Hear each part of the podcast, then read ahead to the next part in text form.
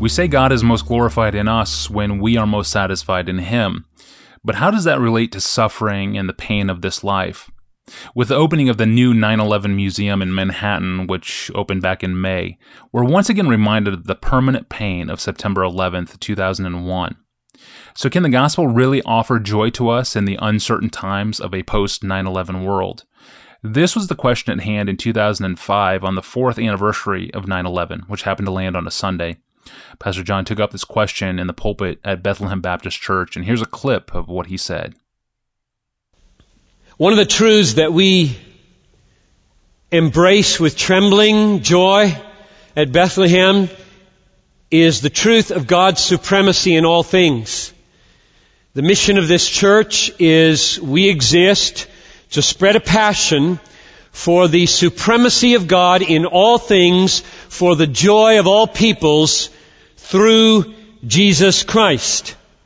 And when we say that, we do not mean except in calamities or except in war or except when Al Qaeda blows up a building or train or except when cancer takes a mom or a child is born with profound disabilities. There are no except clauses in our mission statement. We did not formulate this mission statement in 1995 in a rosy world and then get surprised by the reality of suffering. Oops, we forgot. We didn't formulate this statement of mission for this church with our head in the sand as though we didn't know people in this church die and agonize with suffering.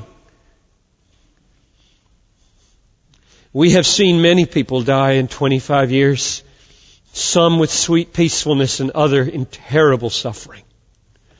We exist to spread a passion for the supremacy of God in all things, all things with a capital A, through Jesus Christ, all the time, no exceptions. None of us who has lived a few decades, and I'm moving towards six, none of us who have lived a few decades has embraced this mission without trembling. None of us has lived this mission for any length of time without tears. We have said it dozens and dozens of times, and we will say it till our last breath. That the joy we pursue and the joy we embrace in Jesus Christ is always in this world interwoven with sorrow. There is no unadulterated joy on planet Earth while history lasts. None for those who care about other people. The Bible describes the servants of the Lord like this. We are sorrowful, yet always rejoicing. 2 Corinthians 6.10 sorrowful, yet always rejoicing. How in the world can that be? It can be because Christ is supreme over all things forever and suffering and death remain for a while. And therefore, life is not simple. There is pleasure and there is pain. There is sweetness and there is bitter suffering. There is joy and there is misery. There is life and health and there is pain and disease and death. And therefore, emotions are not simple.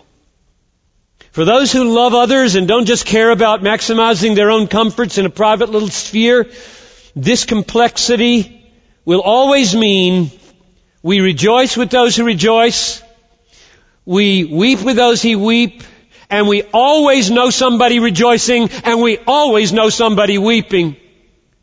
Therefore we will, in love, discover the mystery of sorrowful yet always rejoicing and rejoicing yet always sorrowful. If you haven't found that mystery, you haven't lived long yet, or you don't love people, or you're not a Christian.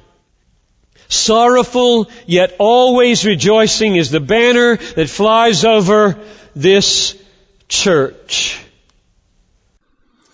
That was an excerpt from the sermon, Where is God? The Supremacy of Christ in an Age of Terror, preached at Bethlehem Baptist Church in Minneapolis on September 11th, 2005. You can find the full sermon and hundreds of other sermons and thousands of other resources from John Piper, all free of charge, at desiringgod.org.